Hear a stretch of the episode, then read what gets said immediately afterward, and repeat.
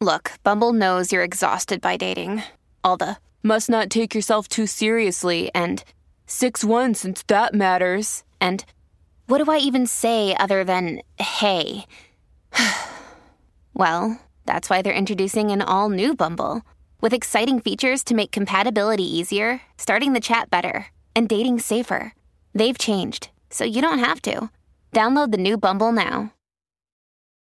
Families have a lot going on. Let OLLY help manage the mental load with new cognitive help supplements for everyone four and up, like delicious Lolly Focus Pops or Lolly Mellow Pops for kids. And for parents, try three new Brainy Chews to help you focus, chill out, or get energized. Find these cognitive health buddies for the whole fam at olly.com. That's O L L Y.com. These statements have not been evaluated by the Food and Drug Administration. This product is not intended to diagnose, treat, cure, or prevent any disease.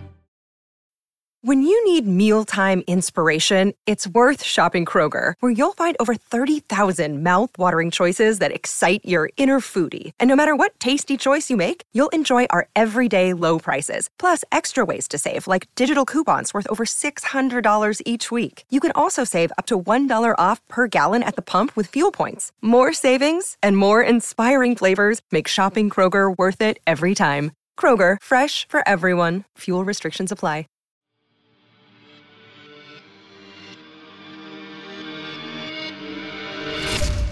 Welcome, dear listener, to Fear from the Heartland. I'm your host, Paul J. McSorley.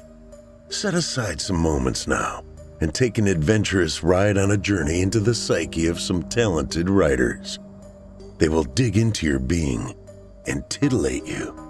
Oh, I love that word, titillate. While the stories may not all take place in the Heartland, I am delivering them to you from the Heartland. My intention is to strike fear and confusion into the mind, soul, and yes, the heart. This is Fear from the Heartland.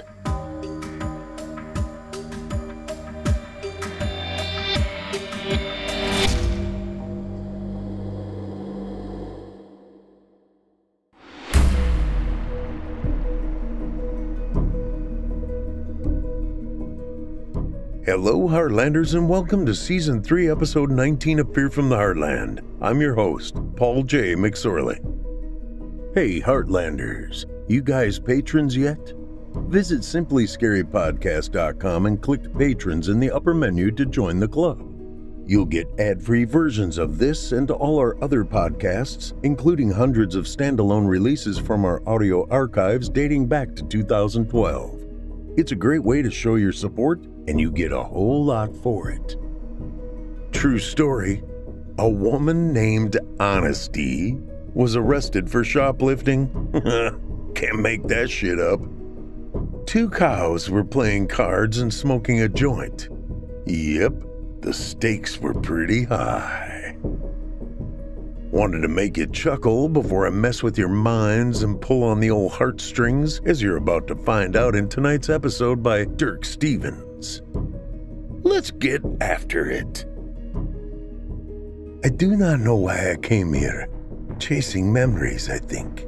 But is that not the way when one is old? And I had to see him, the place where he lies, the man who gave me so much in so short a time. This man, this fool, even if it is the last thing I do.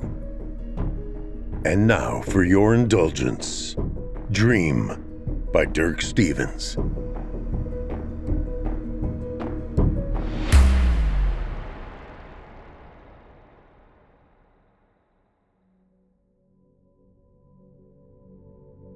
The Fool. Stepping off the gravel path onto the grass, I stop to let my eyes take in the trees draped in vines all around me. Pedro, my youngest grandchild, takes my hand and helps me hobble over to a small stone bench almost hidden under the low hanging boughs of a cedar tree growing beside a little brook at the edge of the clearing.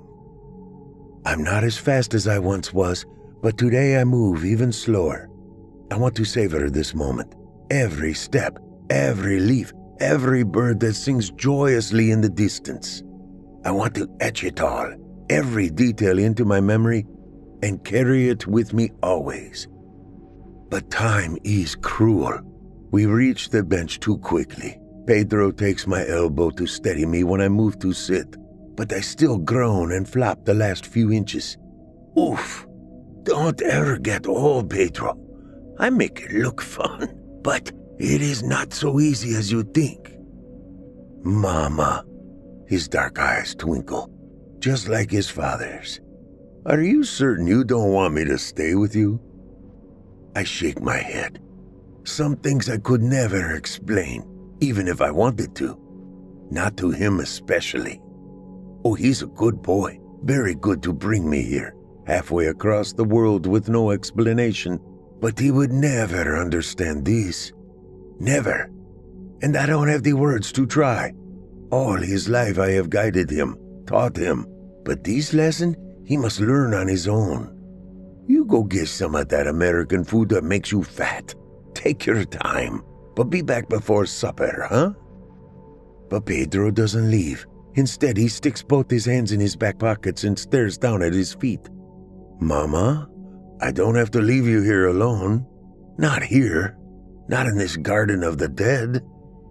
A smile tickles my cheek. That's my Pedro. Such a kind boy. So caring. My precious Nino. I reach out my hand and pat his smooth cheek like I did when he was little.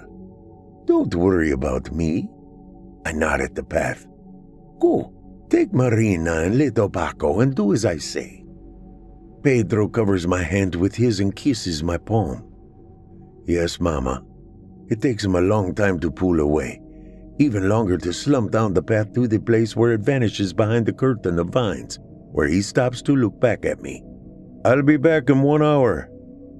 Two, I shout and hold up my fingers for him to see. If you come back in one, I swear by Santos. Don't swear here. He cuts me off, waving his hand at the closest headstone. We're in a cemetery. My lips push together without me wanting them to. Don't you dare lecture me, Pedro V. Hey, Mama, calm down. He laughs. Anything you want. Just no hurricanes today, eh?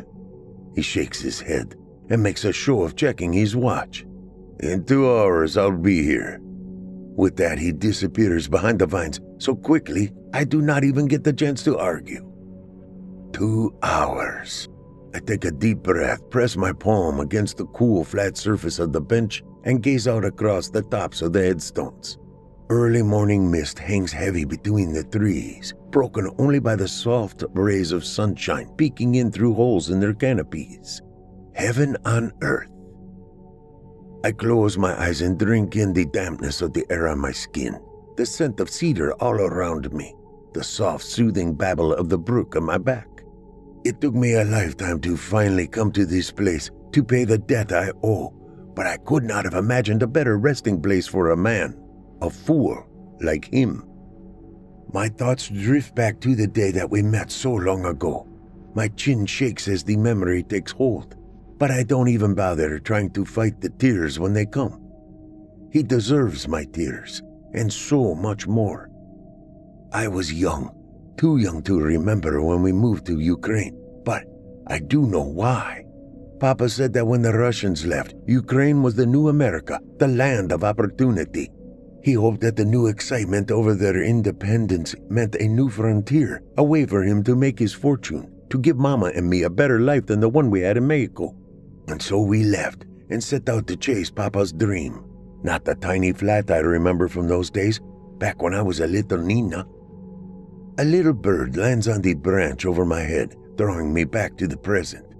He chirps a shrill, happy tune flaps his bright blue wings, and hops sideways to peek at me around his perch. He's too bright to be real, more like the little bird's mama used to hang on the tree at Christmas. I sigh.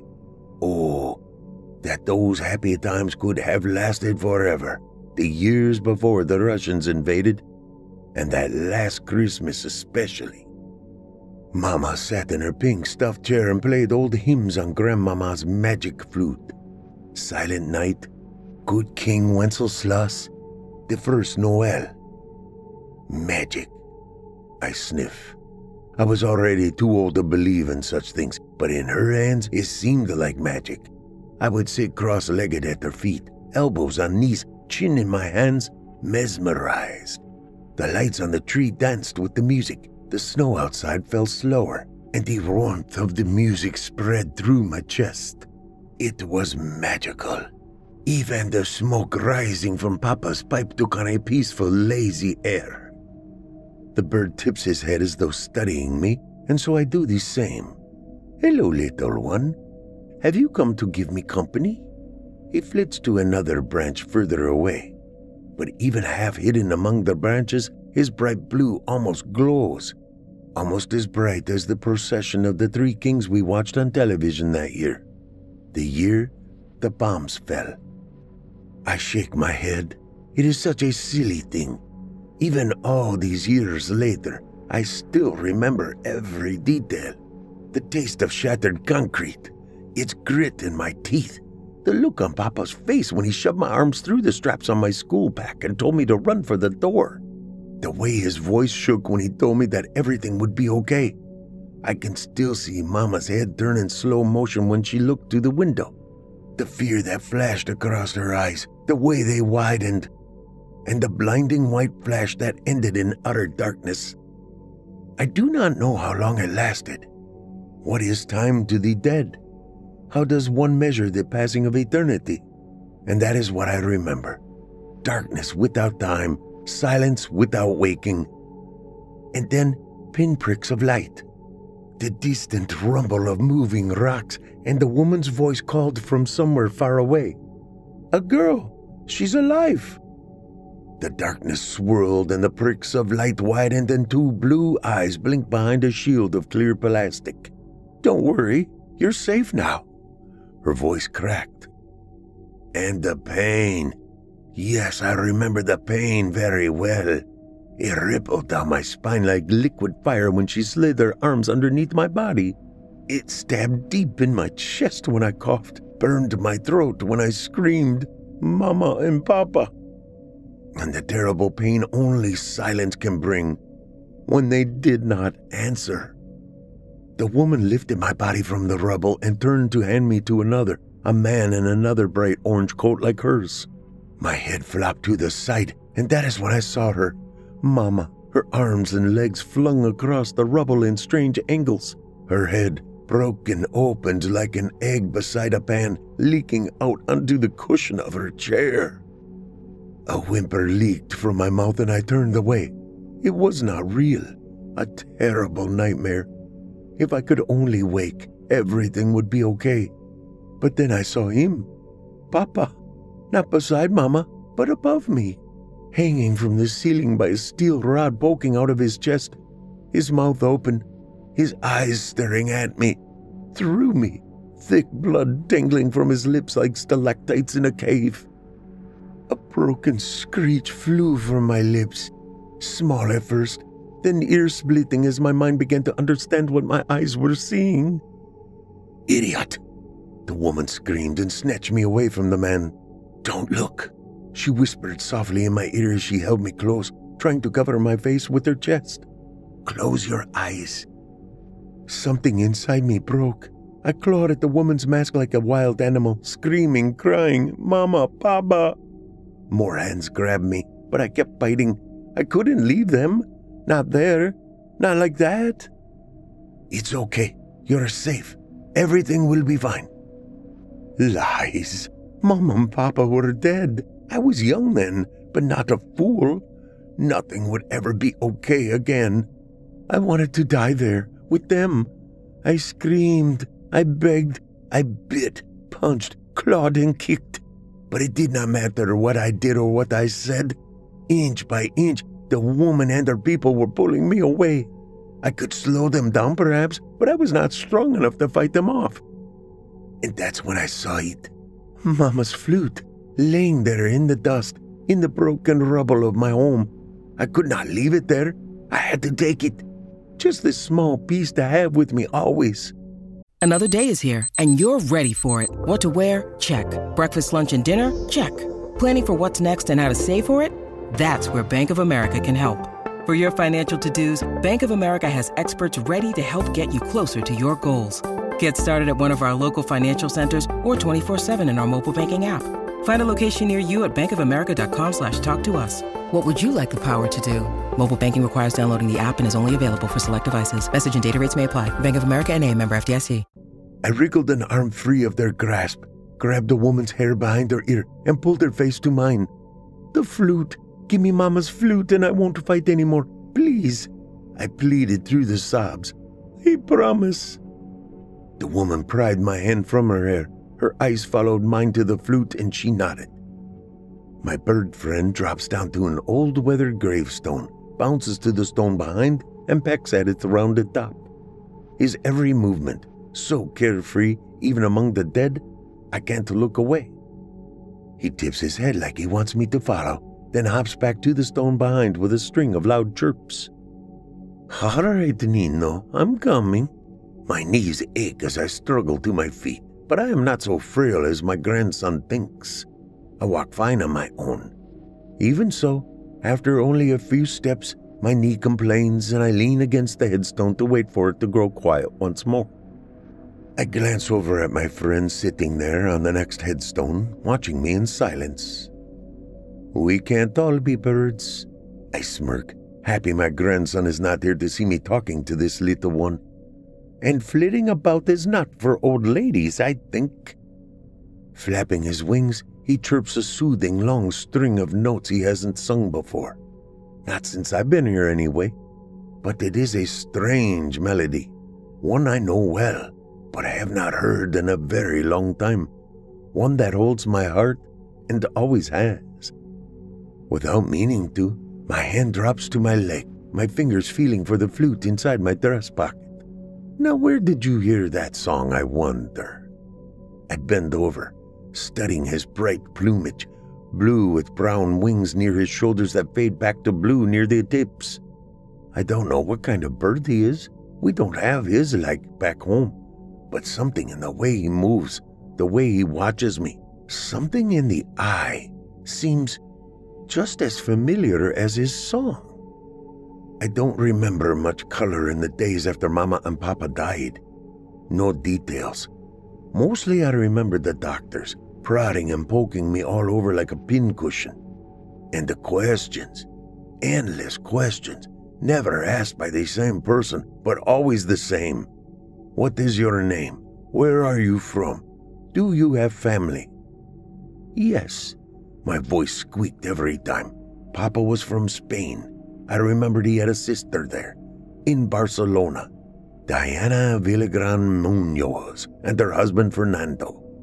But I only knew her from photographs. They did not speak much, not even when we returned to Europe. Good, good, they would say as they wrote this down. All of them, as if it was scripted. Do you know how to contact them? Phone number, email, address? I would shake my head and stare at my shoes until they cleared their throat and said, Don't worry, we'll find them. The first time I believed them, but after the fourth, not really. I would tug at the straps of my backpack and follow the nudge on my shoulder that guided me out of the room. I lost count how many times this played out. Then I was loaded onto a bus with many other children, and then a train headed to Prague. To safety, they said. A herd of children moved here and there, all together in a bunch, like sheep. All with the same sad eyes, all with the plodding steps of people with broken souls. I remember only hollow faces, not individuals, not names. We did not look at one another. We did not speak. We did not want to see the pain in another's eyes or hear their stories. Stories we knew we all shared. In Prague, our shepherd, a younger woman with tired eyes who did not tell us her name, herded us from the train. She lined us up on the platform beside the train, with me at the back. After checking her list to make certain we were all there, she turned to the crowd pressing in against the barricade sighed. All of you hold hands and do not let go until I say. Swallowing, I reached out for the boy ahead of me. He only met my eyes for a moment before snatching my hand and looking away. The woman glanced back at their line of sheep, warned us once more not to let go, and pulled us into the mass of people filling the station. If I live to be a thousand, I will never forget the feel of that place, the coldness. No color at all, anywhere. Mothers, children, old men, some with bandages, some on crutches, but all with the same hollow eyes. All with their shoulders bent low, shuffling this way and that as if carrying some terrible unseen weight. All shades of gray.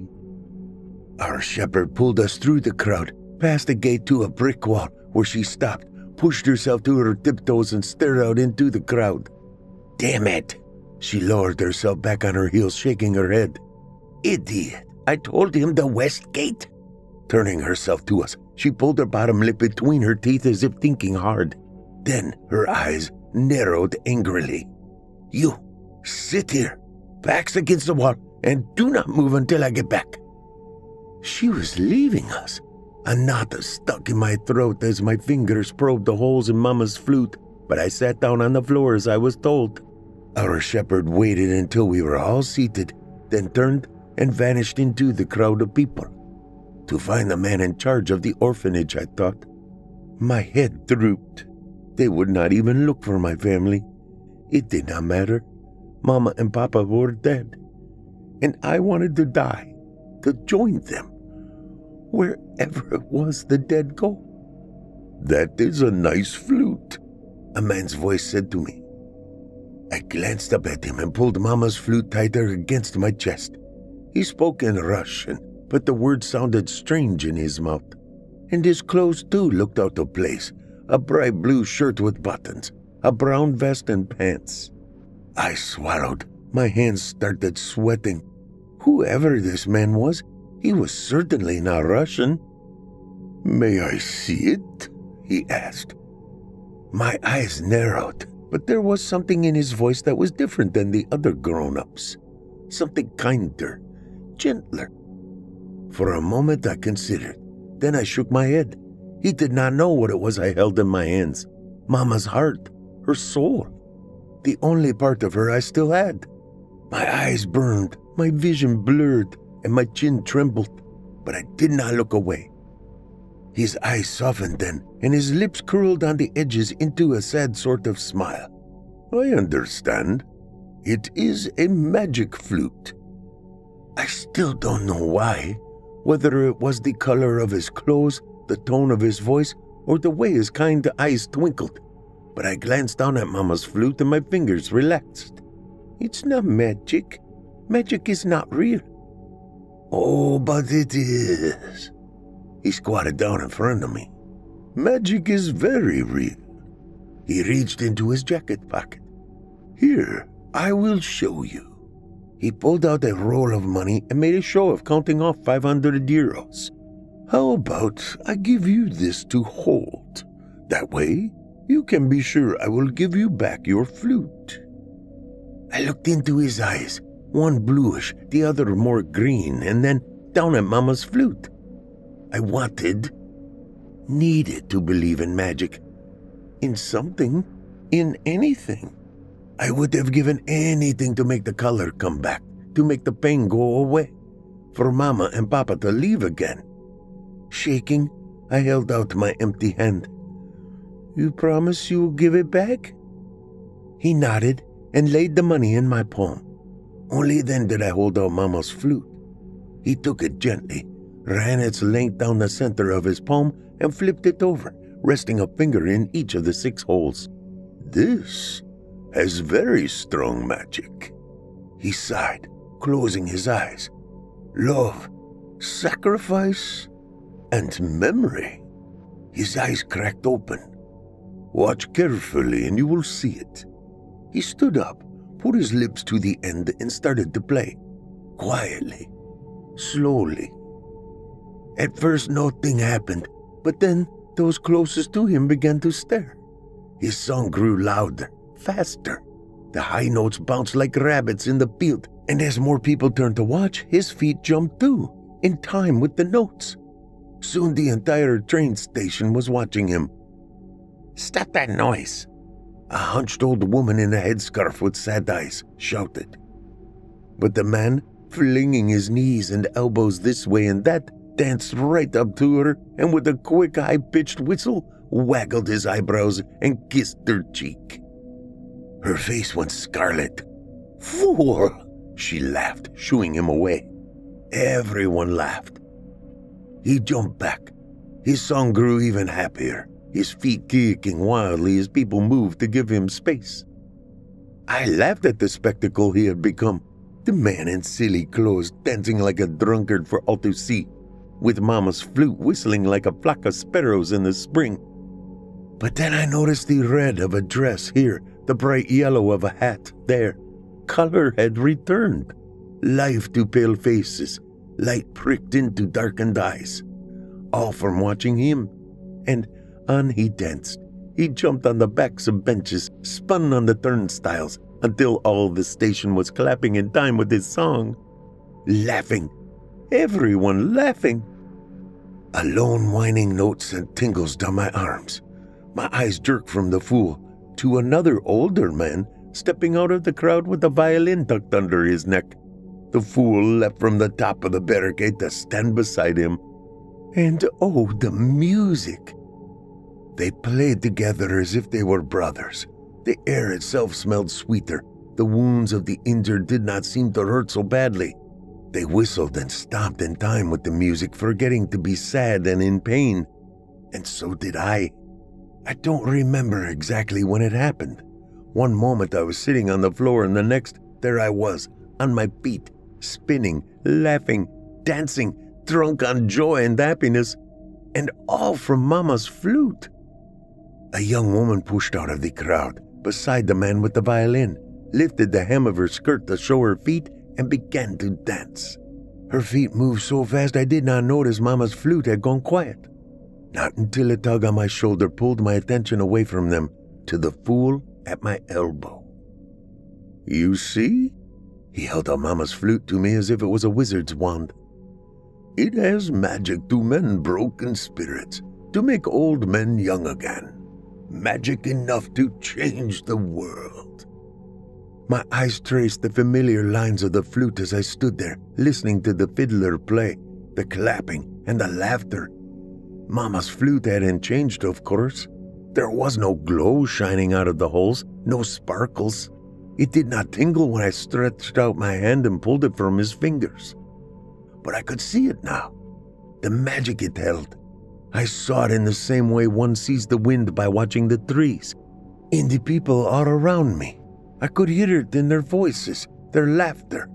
I could feel its warmth burning in my own heart and it was that warmth that heated my palm when I took it from his hand and closed my eyes. It was that warmth that burned this memory forever into my mind. I knew then what I wanted to do with my life. I wanted to be like him, this fool.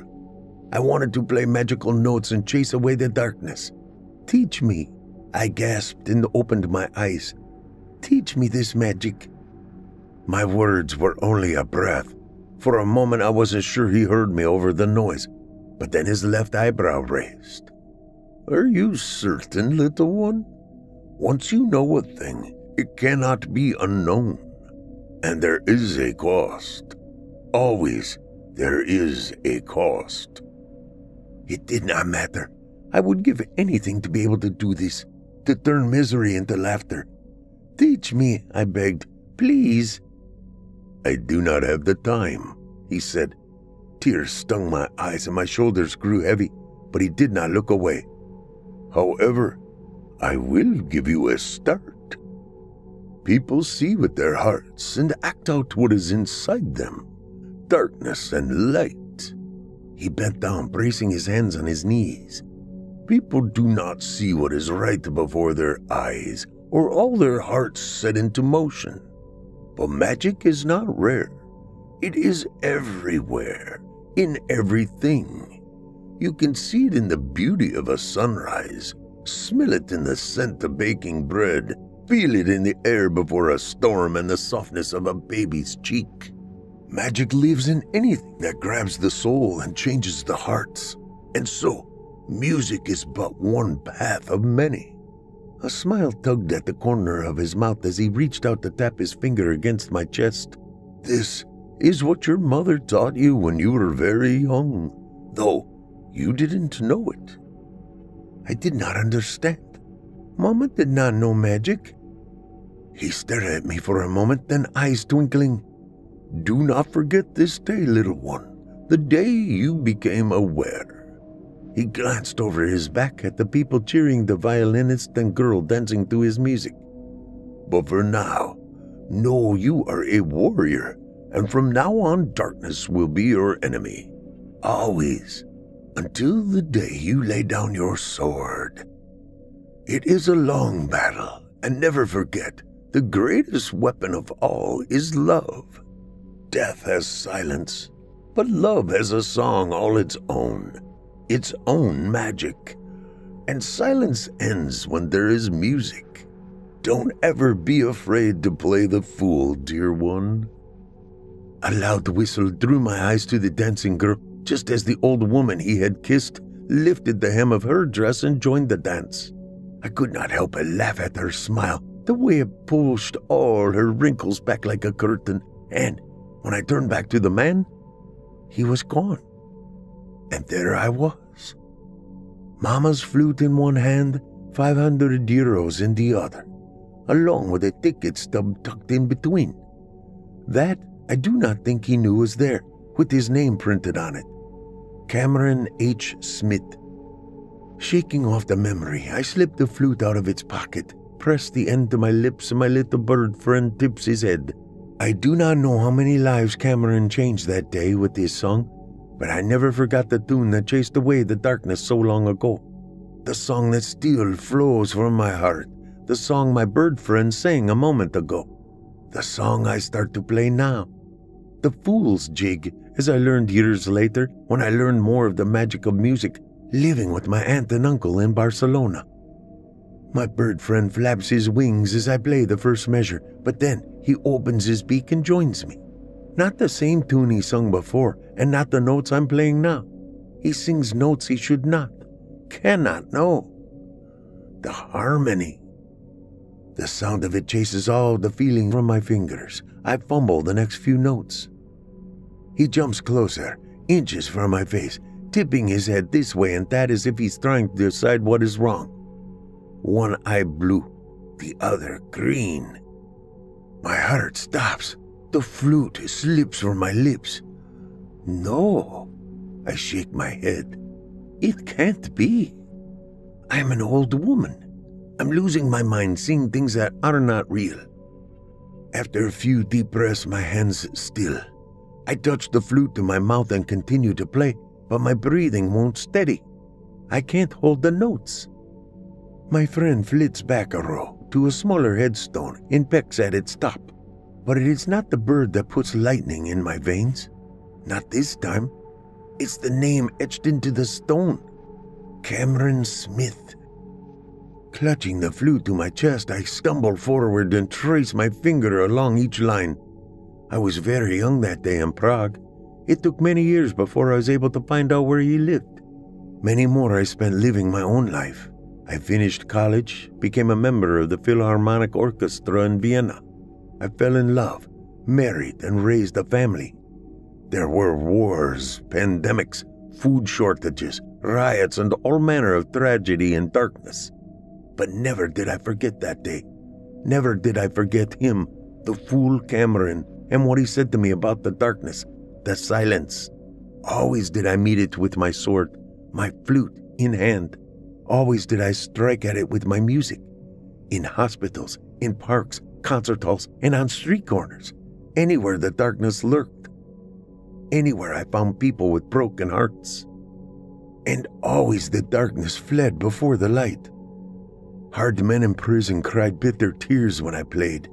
Anguished scowls of despair turned to smiles, shouts of anger changed to laughter. And while I could not defeat the evil behind it all, I stood my ground and fought every battle well. Just as I learned Cameron had. Pressure builds behind my nose and tears sting my eyes, blurring his name on the stone. I knew he never married, that he had no children. His name will not be remembered, but what he did that day will never die. Prague will remember him always. They made a festival in your honor, the Day of the Fool. I mean to say more, but my voice won't come. I fall to my knees in the grass, covering his body, tears streaming down my cheeks, unable to breathe. I should have come to him when he was alive. I should have written him, told him how much he changed the world, how he changed me. Now it is too late. Years too late. A soft chirp pulls my gaze to my friend, watching from the top of the stone. I take a deep, shuddering breath and wipe my nose on my sleeve. How do you thank a dead man, Nino? One who has given so much and taken nothing in return. He taps the stone three times, almost like a conductor, and chirps a new song, one I have never heard before. A peaceful melody. Long, slow, and beautiful. He hangs on the low notes in a lingering bravado, freezing the blood in my veins, and then he slips into high pitches that send tingles up my arms. Without thinking, I press Mama's flute to my mouth and mimic his song. We play in unison. Me, Mama's flute, filling the air with magic. My head spins, all full of cotton, and he with his body low, looking very much like a patient tutor. For two rounds we do these and then his voice breaks away from my playing. He drops tone and rises again, not with me anymore, but in harmony. Perfect harmony. The hair on my back and my neck prickles. The sound soaks beneath my skin, deep and soothing. Magical. It's only then my ears open to the sounds all around me. The frogs croaking in the pond like cellos, the chime like a trickle of the stream on the stones, the crickets and wind all joined together in symphony. It's the most beautiful music I've ever heard. I don't ever want it to stop. I want to stay here forever, in peace, surrounded by this music, by this magical melody. My fingers cool, their warmth floating away with the music. My hands miss the next note as my hands fall. My head slumps back against the stone behind me and the flute slips from my grip. But the music doesn't stop. I hear it louder now, more clearly. Oh, the music. That beautiful music. I close my eyes and just listen to the music of the frogs, the birds, the trees, the earth itself. I think about every song I played, how it changed people, how it made old men young and women smile, and I know what Cameron said to me all those years ago was right. Magic is everywhere, in everything, always. And now that I am not playing, I can feel it. Its warmth all around me in the mist, the breeze, and something else hiding behind the music. I tip my head back, probing the sounds with my ears, and I hear them whispering from the shadows between the notes. Mama, Papa, and my husband, all singing silently in the magic behind the music, behind everything. Cameron's voice whispers from my memory. The greatest magic of all is love. Love has its own song, and silence dies when there is music. Do not ever be afraid to play the fool. Forcing my eyes to open, I glanced down at Mama's flute lying beside me in the grass, my sword against the darkness. I understand now what he meant when he told me not to be afraid to play the fool. And I have. All this time I thought I stood alone, but they have been there all along, all of them, singing to me, loving me, guiding me. It's so obvious now. I can't believe I did not hear them sooner. Mama? Pedro's voice calls, but it's like listening to dream when you're half awake. Where are you? I glance up at my little bird, but I see him now, Cameron, standing behind the stone. His outline waves like a tattered flag in the wind, but he's there, leaned down on top of his headstone, resting his chin on his folded hands exactly where the bird was, smiling at me. Well done, he chuckles. Well done indeed.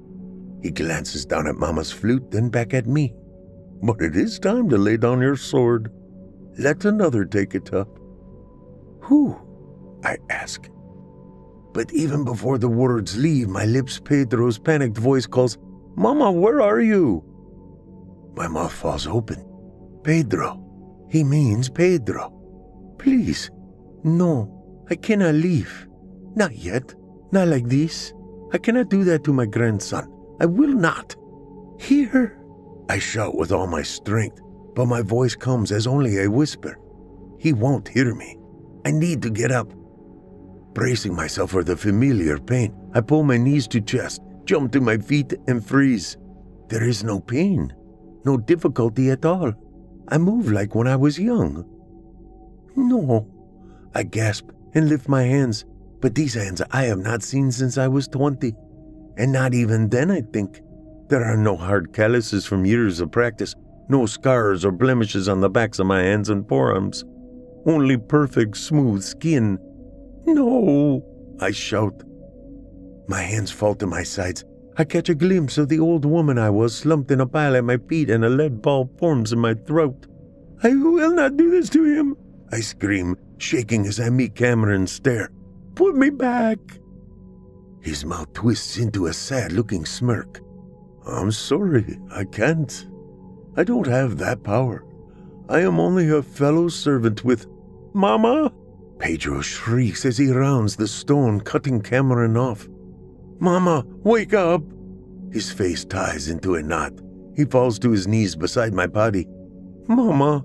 He cradles my wizened face between his hands, but my head rolls back against the stone, limp. He catches it and holds my forehead to his, but his chin trembles. Tears fill his eyes, and a low, deep moan stumbles from his lips. My chest aches. He's my baby. My eyes burn. I throw my arms around him to comfort him, but my hug passes through him. I try again and again, screaming, crying, dying all over again. Pulling my hair, I kneel beside him, listening to him trying to fight the sobs ripping at his heart and mine. My grandson, my precious Nino. He is hurting terribly, and I cannot so much as hold him. This is hell. It has to be. To watch those you love suffer and not able to help. But then, over the sound of my screams, the ache in my chest, Cameron sings. Not with words, not even with sounds, with love, with spirit. My tears stop. It's a slow, sad song I know well. A wordless groan I remember feeling long ago as a little niña in church. And just like that, I am back in the Prague, watching the darkness flee before his light. Pedro's sobs slow. He tips my head forward, kisses my forehead, and closes my eyes with his thumbs. Goodbye, Mama, he gasps and shifts back on his haunches. I love. His voice trails off as he wipes his nose on his sleeve but then his eyes flit to the flute lying in the grass beside my body. He stares at it for a moment, shaking his head before he picks it up.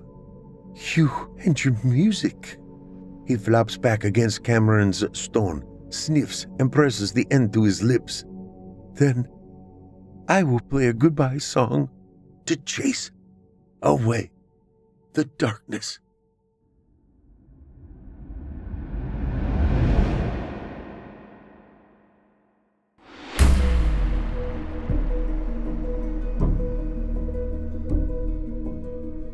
I hope you enjoyed tonight's story, Dream, written by Dirk Stevens. Dirk Stevens exists only as a fantasy, more at home among the fairies as goblins of his imagination than roaming the mundane realm of mortals. He's an award winning member of the Springfield Writers Guild and the author of many dark short stories, including Purgatory, 2021. Lil's single mistake ends her engagement and her life. Now forced to haunt the man she loves, Lil struggles to find a way to keep him alive. Purgatory can be found on Amazon.com.